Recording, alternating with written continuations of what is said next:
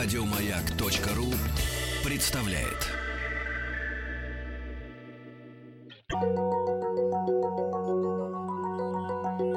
Радиостанция «Маяк» и телеканал «Наука 2.0» представляют. Серия лекций «Наука 2.0 Лайв». Трансляция из летней студии «Маяка» в Сокольниках.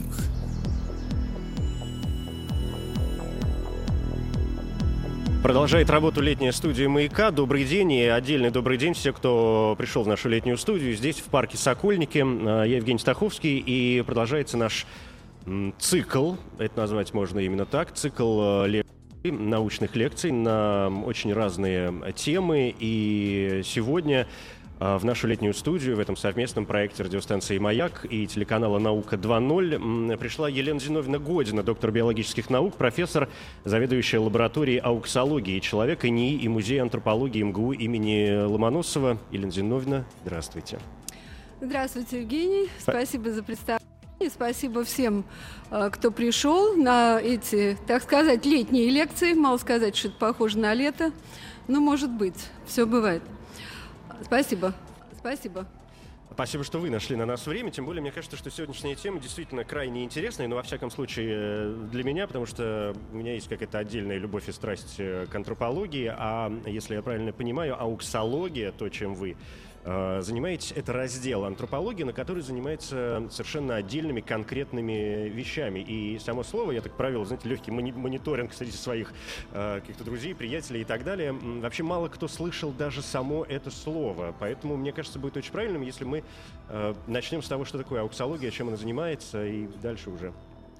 Да, конечно, сейчас я об этом расскажу, но есть знаменитая фраза, есть многое такого, друг Гораций, что и не снилось нашим мудрецам. Вот, наверное, этот термин ауксология э, один из таких случаев.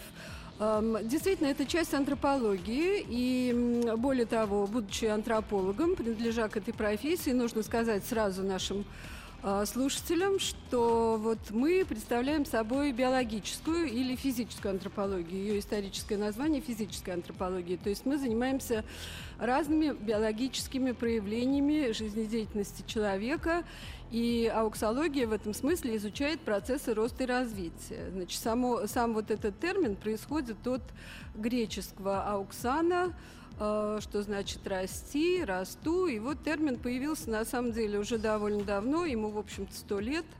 Э, предложил его один французский исследователь в свое время. Хотя, конечно, само изучение роста и развития насчитывает гораздо больше времени, чем происхождение этого термина. Э, но термин именно привился, прижился, стал распространяться. Э, особенное распространение он получил в 70-х годах прошлого столетия, когда образовались многочисленные общества ауксологов. Вот я тоже принадлежу к одному из этих научных обществ. И стали проводиться специальные э, съезды, издаваться журналы и так далее. Итак, ауксология человека, потому что вполне может быть и рост и развитие других организмов, как вы сами понимаете.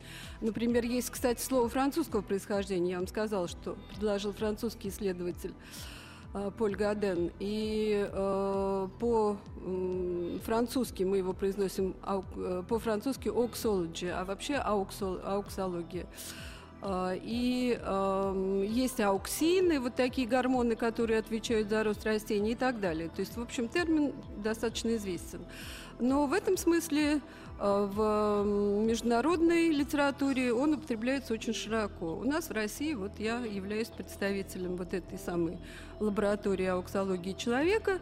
И занимается ауксология, как я вам сказала, изучением процессов роста и развития. Здесь есть и а, некая теоретическая, очень обширная, фундаментальная составляющая, которая, в общем, а, занимается моделированием процессов роста, какими-то прогнозами, изучением закономерностей роста и развития и так далее. И, конечно, а, очень большая практическая составляющая, потому что для того, чтобы оценивать, проводить какие-то индивидуальные оценки того, как растет ваш ребенок, наш ребенок, мы должны знать каковы средние в том или ином регионе, в той или иной стране, в тех или иных условиях жизни и так далее. А, и, разумеется, есть еще и э, такой момент вот этих межпопуляционных сравнений, об этом мы будем говорить, значит, вот есть индивидуальный мониторинг, а есть вот такой э, популяционный, когда на основе среднепопуляционных значений опять-таки э, пытаются понять, как происходят, допустим, изменения э, морфологических показателей во времени. Вот это такая очень обширная тема исследований. Когда мы говорим о росте и развитии, мы в первую очередь э, говорим действительно о физиологических факторах, то есть это такой э, антогенез, или вы изучаете и развитие, скажем, мозга, психологию и так далее? Ну, развитие мозга и психологии – это, конечно, скорее вопросы и э, компетенция психологов, несомненно. Мы занимаемся вот этими морфологическими признаками. Антропологи, они ведь вообще такие люди, которые э, дотошно все измеряют, но считают, что они вот измеряют там, как, как обычно, древние скелеты и древние черепа, а на самом деле очень любят тоже э, померить и изучить живых, разные живые группы, группы живых людей в тех или иных условиях, изолят там и так далее. И поэтому, конечно, в первую очередь я буду говорить вам о морфологических э, каких-то исследованиях, вот, в которых сама участвую активно. Что касается других вопросов, то, конечно, мы компетентные, мы знаем об этом, но, э, как правило, исследуют их все-таки специалисты другого профиля. В чем суть исследований? Кто, как, зачем, каким образом проводятся эти исследования? Эти исследования, вот как я вам сказала, они, в общем, требуют э, достаточно большого количества времени, потому что для того, чтобы сделать те или иные выводы, особенно на уровне средних, популяционных средних, нужно измерить, изучить, обследовать достаточно большие группы Эм, ну, в данном случае я вам говорю опять-таки о детях и подростках, детей и подростков. Э, мы изучаем вот этот возрастной интервал там от 0 до 18 лет. А, то есть от рождения до 18 лет.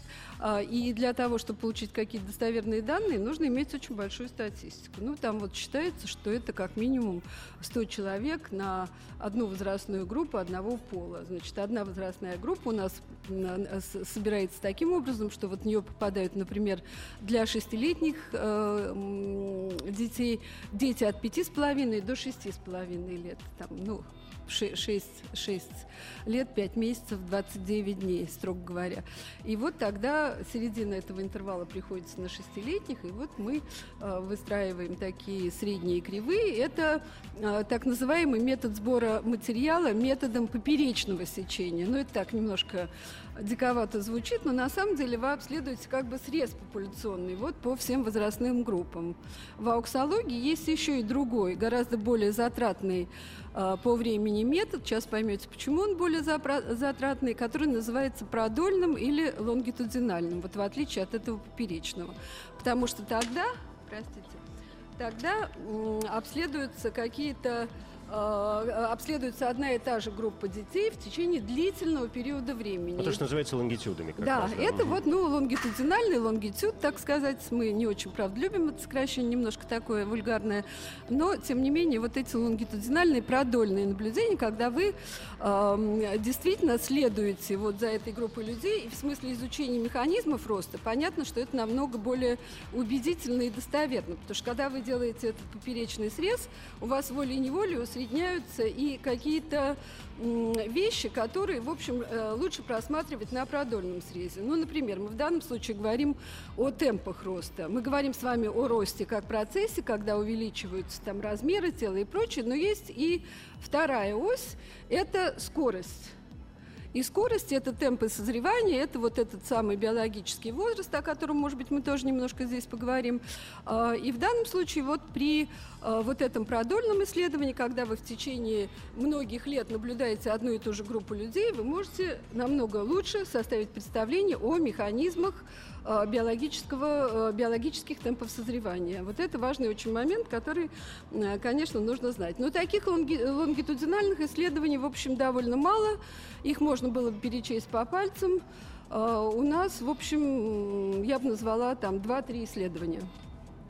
Мне иногда кажется, знаете, что люди, э, переходя уже к каким-то результатам, э, иногда напоминают очень сильно, знаете, говорят, собаки похожи на своих хозяев. Мне кажется, что иногда совершенно наоборот. Люди, а поскольку собаки, например, самые разнообразные по такому внутривидовому э, разнообразию животные, а, смотря на людей, тоже иногда задаешься вопросом, и наступает ощущение, что мы тоже принадлежим к каким-то очень разным породам. Всегда делить людей можно очень по разным признакам, в том числе, например, по расовым э, и так далее.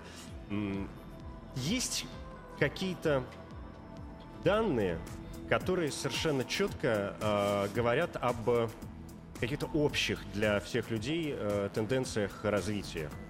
Да, э, спасибо, Евгений, замечательный вопрос. Конечно, есть э, вот эти виды, специфические, как мы говорим, кривая роста человека. А, то есть ни у одного другого животного мы с определенностью, могу сказать, не найдем с вами вот так называемого пубертатного скачка роста. Значит, если вот мы говорим с вами вот об этих темпах биологического созревания, да, то э, это выражается еще и в приростах в тех скоростях роста, которые, э, допустим, достигаются за какие-то определенные временные промежутки. Ну, допустим, если возьмем с вами шаг год. Вообще, самые большие приросты наблюдаются в течение первого года жизни. До 22 20-22 сантиметров вырастает ребенок от э, рождения до, первого, ну, до первой годовщины своей. Э, дальше э, кривая скорости роста идет вниз, и вот значит, наступает некая плата, и потом уже вот этот пубертатный скачок роста, который по определению мы с вами не найдем э, ни у одного другого животного, даже у наших там ближайших родственников, человекообразных обезьян. Для них это неизвестно. И вот эта фаза, э, это тоже очень интересный момент, который, э, на который отвечают антропологи. Вот эта фаза как бы пубертата, то есть достижение половой зрелости, она достаточно отодвинута. То есть есть длительный вот этот период времени, когда э, ребенок Э, обучается. Мы всегда говорим, что нам нужно такое длительное детство для того, чтобы чему-то научиться, для того, чтобы, так сказать, сформировались наши навыки и так далее. Но здесь есть еще один очень интересный момент э, в этой фазе антогенеза, в том смысле, что э, человеку при его достаточно сокращенных промежутках между родами, скажем, Э, у э, человека, у женщины получается э, примерно год-полтора, возможно, интервал между родами.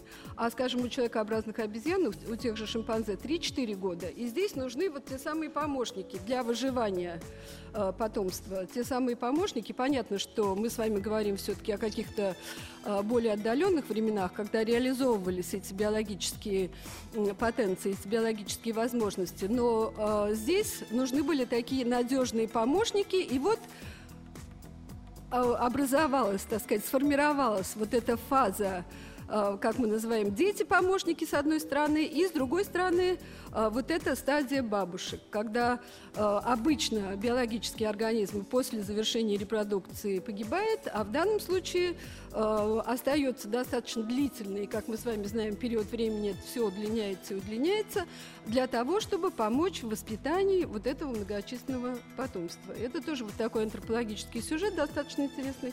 Хорошо, что мы его здесь затронули. Тем не менее, люди развиваются действительно по-разному. Если мы окинем взглядом земной шар, то, особенно если когда бываем в каких-то странах, э, невооруженным совершенно глазом видно, что голландцы, например, высокие и э, статные и красивые, а китайцы, они как-то поменьше, например.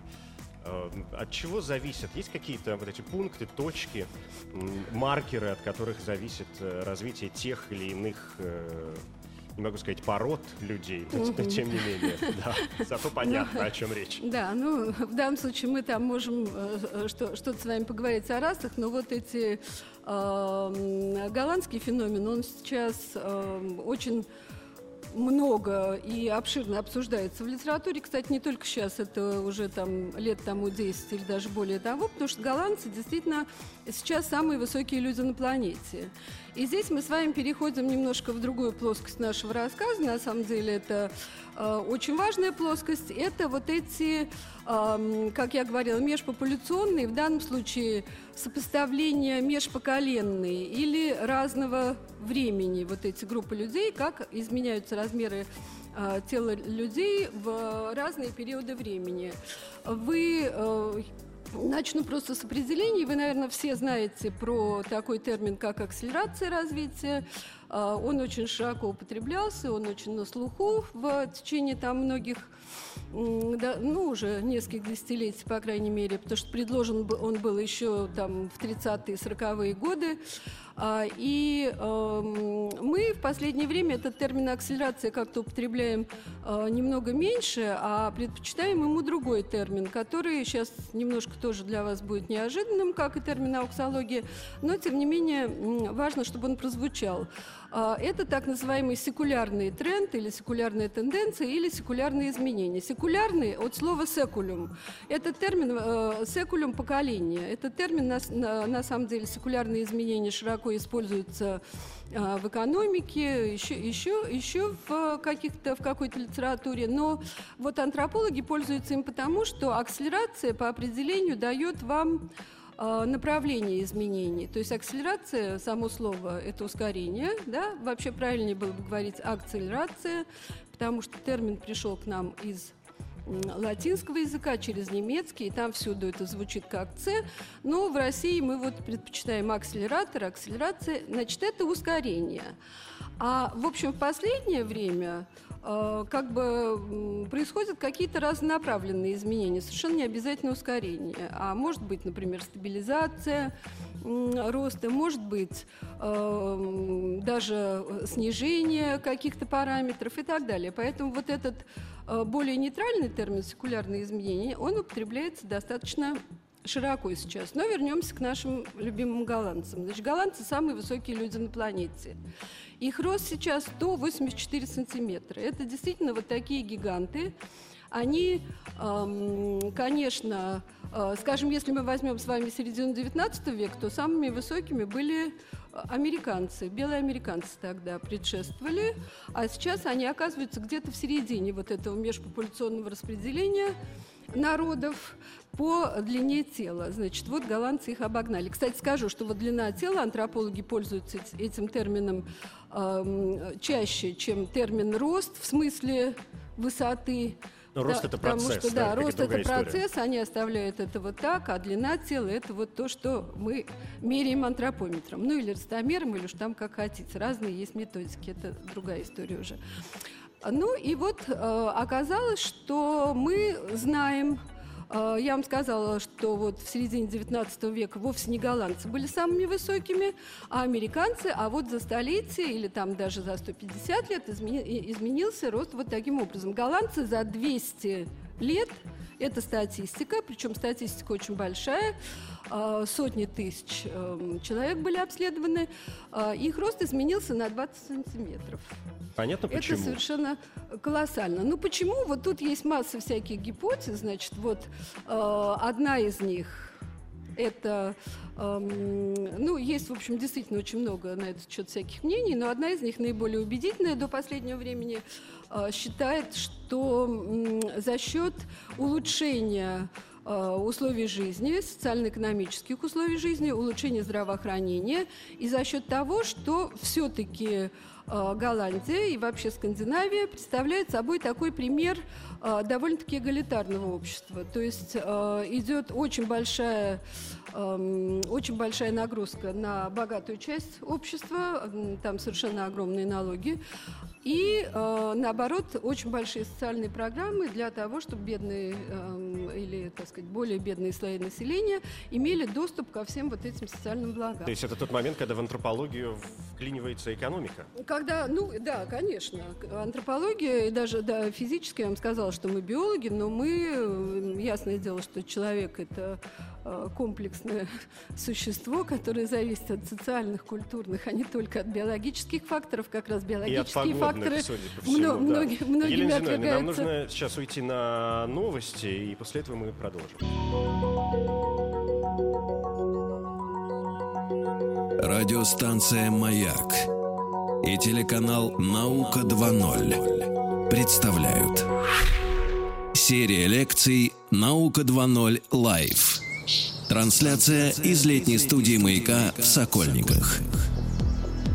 Возвращаемся в летнюю студию «Маяка». Совместный проект э, с телеканалом «Наука 2.0». Я Евгений Стаховский. И сегодня Елена Зиновьевна Година, доктор биологических наук, э, профессор зав. лаборатории ауксологии человека НИИ Музея антропологии МГУ имени Ломоносова, рассказывает нам некоторые тонкости человеческого развития, и в частности о том, что касается достаточно сложного, но, мне кажется, очень интересного э, предмета, который называется ауксология. Мы остановились с вами, сделали такую, не остановились, а сделали...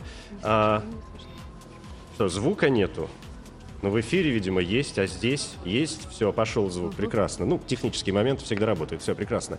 Мы остановились с вами, сделали легкую паузу, когда выходили на новости, на обсуждении голландцев. О том, что вот они выросли большими, красивыми за счет и экономического развития, и, может быть, наверняка каких-то климатических а, условий. И вы говорили, что в 19 веке американцы как раз были самыми высокими и рослыми а, людьми. Что происходит в этом смысле сейчас? Если сравнивать развитие, например, тех же сегодняшних голландцев, наверняка есть какие нации, народы, общности, которые как раз не показывают, допустим, э, каких-то серьезных э, результатов в физиологическом э, развитии, хотя я прекрасно отдаю себе отчет в том, что наука относительно новая. Наверняка вам сложно работать с историческими данными, да, лет 100-150, наверное, же не больше, да? Спасибо, да. А, конечно, мы можем с вами взять и более там широкие шаги в истории, даже в эволюции, поговорить, например, о том, как менялась касались размера тела наших предшественников, потому что там тоже выстраиваются довольно интересные картинки, например, там от австралопитеков, Homo erectus и так далее, но это уже немножко другой сюжет, потому что э, времени достаточно мало. А вот то, о чем я вам говорила, это, э, в общем, действительно, э, эти данные есть по многим другим странам мира, и связаны они с тем, что были накоплены очень большие статистические данные, статистические материалы по обследованию э, роста длины тела призывников. Э, и всегда призывников... Российских в армии. Не только российских, а во всех странах. Начиная там с середины 18 века, юношей 18-летних, когда их призывали в армию, их измеряли. Причем, учтите, здесь еще один такой очень интересный момент, что, в общем-то, вот те данные, которыми мы оперируем, опять-таки средние, они даже чуточку завышенные, потому что был некий порог, ниже которого в армию не брали. Этот порог в разных странах был разный, как бы отрезная точка. Вот совсем маленький тебя уже не берут. Это сколько? Есть цифры? Ну, есть разные, там, типа, типа 150, там, угу. для каких-то стран, вот такие, потому что э, вообще люди были довольно маленькие, там, вот в этой, э, в, старые, в, старые, в старые времена. Но это исторический казус такой, принято считать, что, например, Наполеон все время, да, смеются и говорят, что он был маленького роста, хотя, насколько я понимаю, для француза начала 19 века он, в общем, был совершенно нормальный человек. Да, он был вполне себе средний, и даже, я бы сказала, немножко выше среднего, но, э, в общем-то, он принес довольно... Э, влияние его на рост человека было довольно разрушительным, потому что те, эм, э, э, те поколения, которые родились в Европе, в разных странах, не только во Франции, во времена наполеоновских войн, они, в общем-то, были ниже ростом. Есть совершенно замечательные кривые, вот на основании э, кривые, я имею в виду картинки, к сожалению, не можем их показать, э, построенные на основании вот этих статистических данных, э, которые показывают, что вот люди, рожденные в эпоху наполеоновских войн, они прям-таки снижались, показатели их роста, показатели длины тела падали вниз.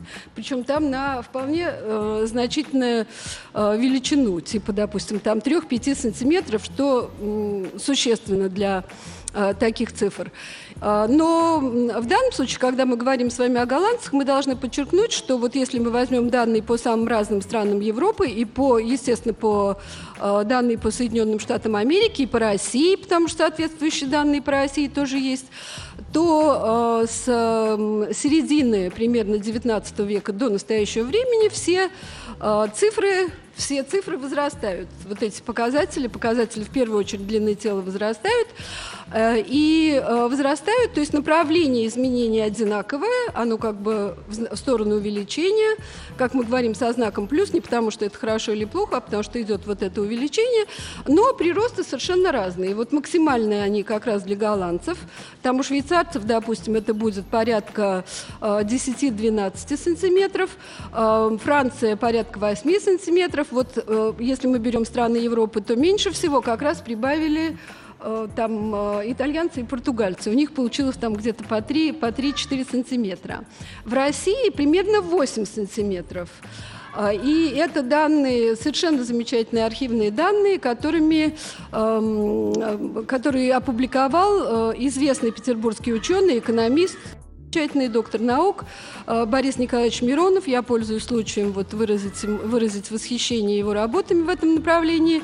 А, и интересно, что там огромная совершенно статистика. Вот как я вам говорила, а, все эти выводы базируются на сотнях тысяч наблюдений, потому что огромная статистика по призывникам. И э, в период 20 30, э, те, кто родился в период 20-х, 30-х и 30-х, 40-х годов, вот эти две декады оказались наиболее э, такими драматичными в смысле воздействия на физические параметры населения в России. То есть это вот переход к новому социально-экономическому укладу, ломка хребта страны, что называется, коллективизация. Э, репрессии и так далее. То есть они повлияли даже больше, чем, допустим, годы войны. Те, кто родился в годы войны, тоже несколько ниже, но в целом вся прибавка вот за это время, скажем, если мы возьмем прошлое столетие, 20 век, составила примерно 8 сантиметров, 8-9 сантиметров. Сейчас а, средние показатели взрослого мужского населения, я говорю о молодых мужчинах, составляют порядка 177 сантиметров. Это такой средний рост. Средний Для рост. России. Совершенно верно. Есть какая-то разница, э, кстати, по половому признаку? Мы как-то делим эти моменты, да. мужчины, женщины? Да, ну конечно. И опять-таки, если мы говорим с вами вот о половом диморфизме, то это э, такая отчетливая, опять-таки, видоспецифическая особенность, специфична для вида человека, что женщины мельче мужчины, они раньше созревают, это, так сказать, общая э, ростовая закономерность. Просто данных по женщинам, конечно, намного меньше. Они ведь, слава богу, не служили и не служат в армии. Поэтому э, мы пользуемся более обрывочными и менее статистически достоверными данными, но тем не менее они также есть. Э, есть очень интересные работы, сделанные еще в конце XIX века, в начале XX века, педиатрами, врачами, когда они измеряли э, девочек в э, закрытых учебных заведениях. И вот получается, что так примерно за столетие рост э, женщин увеличился э, примерно на 10 сантиметров. Если сравнить то, что было в Москве вот в этих э, учебных заведениях, примерно 156 сантиметров, варьировала эта цифра немножко по типу заведения, там, по тому, какое именно учебное заведение брали исследователи. И в наше время это 165-166 сантиметров средний рост москвички.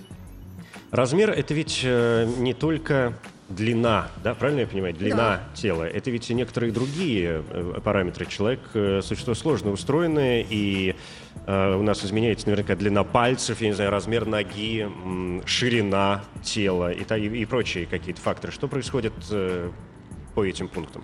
Да, замечательный тоже вопрос. А, и а, мы, например, видим, что на протяжении вот этих периодов, а, скажем, мы тоже, у нас исторических данных меньше на этот счет, но меняется форма головы, меняется форма лица, скажем, вот такой устойчивый показатель, головной указатель, казалось бы, да, и мы знаем, что он использовался часто в политических целях, совершенно неблаговидных. Я Евгеникой я имею, попахивает, да. Я имею в виду, угу. да, преснопамятный. И нацизмом легким. Да, да, да. И тут, тут и расизм, тут все, что хотите. Это тема особой лекции, особой истории.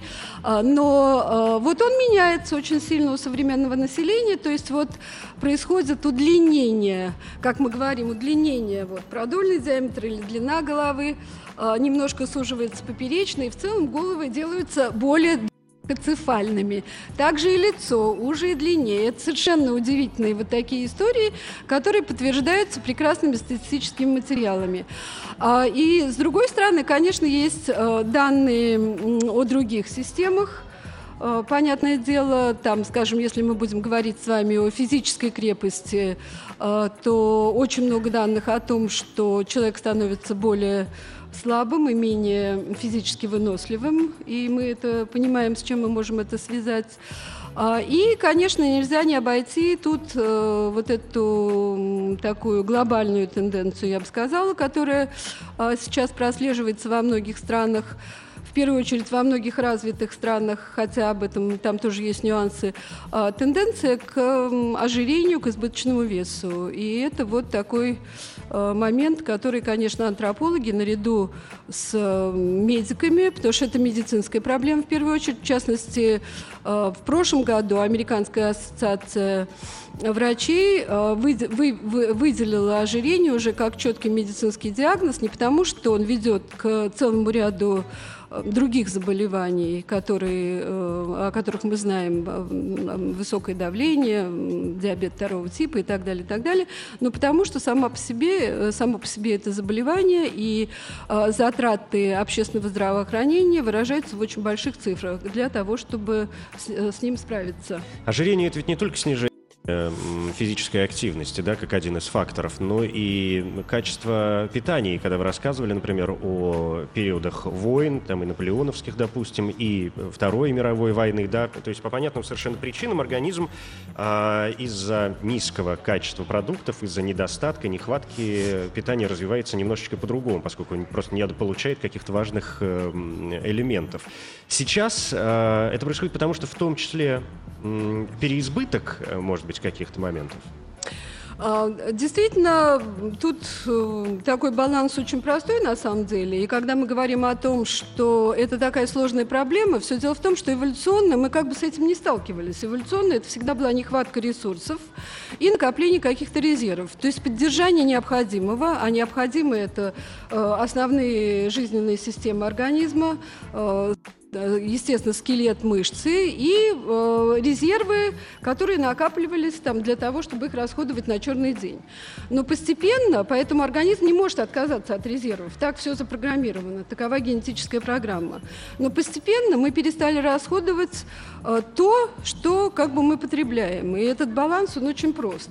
Мы должны больше расходовать, чем то, что мы едим. А получается, что расход энергии в последнее время снижается, снижается и снижается потому-то, потому-то и потому-то. Мы с вами все прекрасно знаем, почему. Да?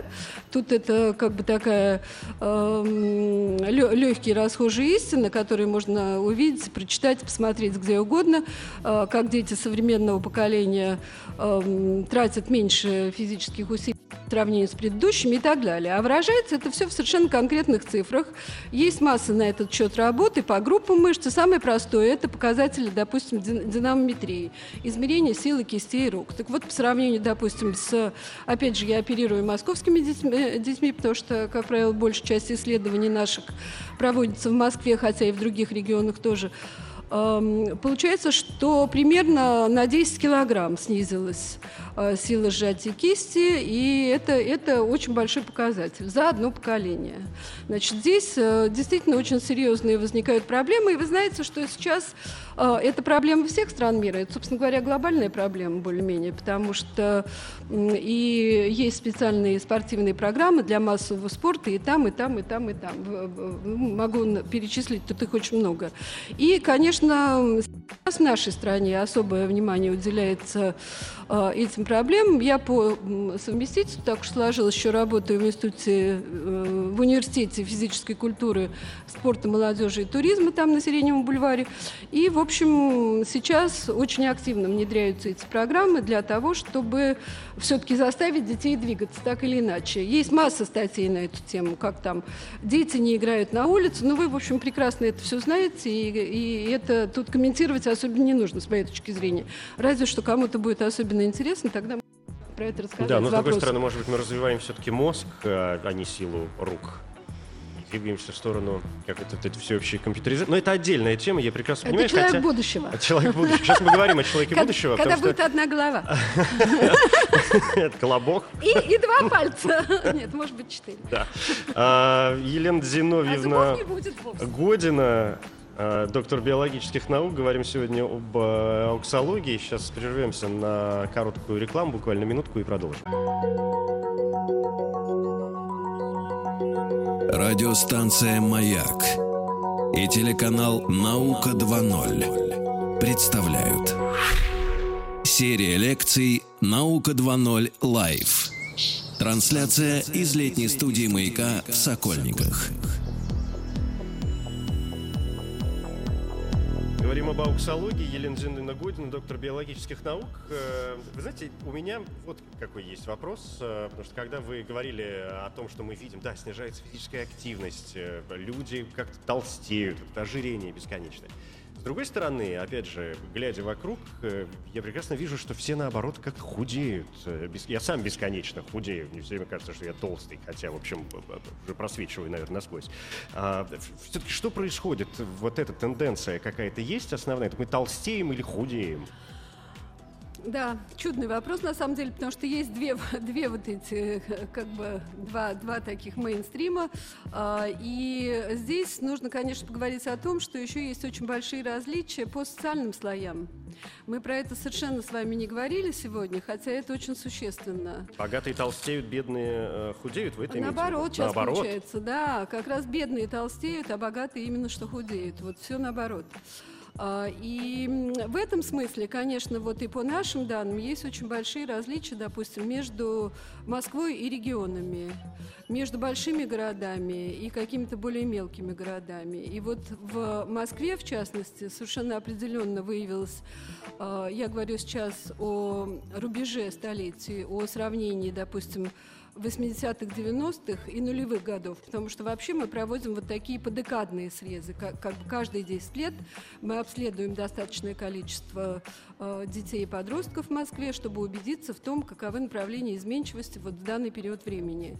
И вот тогда э, было характерно вот это, как мы говорим, астенизация, лептосомизация, от лептос узкий, лептосомизации телосложения, когда действительно наша молодежь, и особенно девушки, вытягивались очень сильно, становились, эм, сужались многие поперечные размеры. Кстати, прекрасная статистика по студенткам Московского университета на этот счет, потому что все, кто поступил на первый курс, обязательно проходят углубленное антропометрическое обследование. Это э, стандарт кафедры антропологии Московского государственного университета. И э, накоплены очень большие данные. И вот оказалось, что просто если вы посмотрите целый набор признаков, то абсолютно все, значит, рост э, по сравнению, допустим, 70-е 2000-е год, годы увеличился, все остальное идет со знаком минус. То есть все все меньше, меньше, меньше. Все обхваты, все жировые складки, поперечные размеры и так далее. То есть здесь есть вот эта тенденция. Что же касается вот этой глобальной тенденции к ожирению, о, котором я, о которой я в, дан, в данном случае говорю, то, э, конечно, она наблюдается в более старших возрастных группах. Вот для вот этой молодежи мы придумали такой слоган от матрешки к Барби во временном, так сказать, аспекте. Вот была матрешка 50-е, 60-е годы. Кстати, если вы даже посмотрите какие-то фильмы, допустим, балерины вот тех лет, и сейчас, то это совершенно разная история. То есть вот эта Барби, она, с одной стороны, отражение временных тенденций, с другой стороны, некий имидж. Здесь очень сложный момент, психоэмоциональные факторы, мы о них вообще не говорили, хотя это целая история. И, конечно, э, с другой стороны, стороны, вот этот возрастной аспект я называю от Барби к матрешке, потому что с возрастом э, увеличиваются вот эти соотношения талия, бедра, весовые все показатели, индекс массы тела, по которому проводится мониторинг э, избыточного веса и ожирения, ну, наиболее простой мониторинг, скрининговый. И здесь, так сказать, вот... Растем э, не в ту сторону, идет, да, да от, наоборот, от Барби к матрешке. Если есть вопросы, можно задавать, я подойду с э, микрофоном. Здесь он работает. Слышно что-нибудь?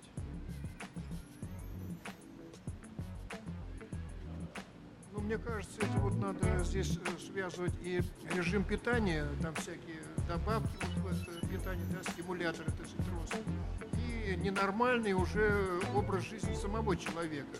Мы все больше отходим от своей природы, где мы сидели. Там э, в селе, там, значит, занимались Э, беспрерывно там этим доением, там э, сам это мужчины, это, а сейчас мы все это изменили, и вот у нас, так сказать, начинается вообще Огромное спасибо, абсолютно вы правы в этом плане. Конечно, это э, все то, о чем вы говорите, несом, несомненно действует на физические параметры населения. Не только.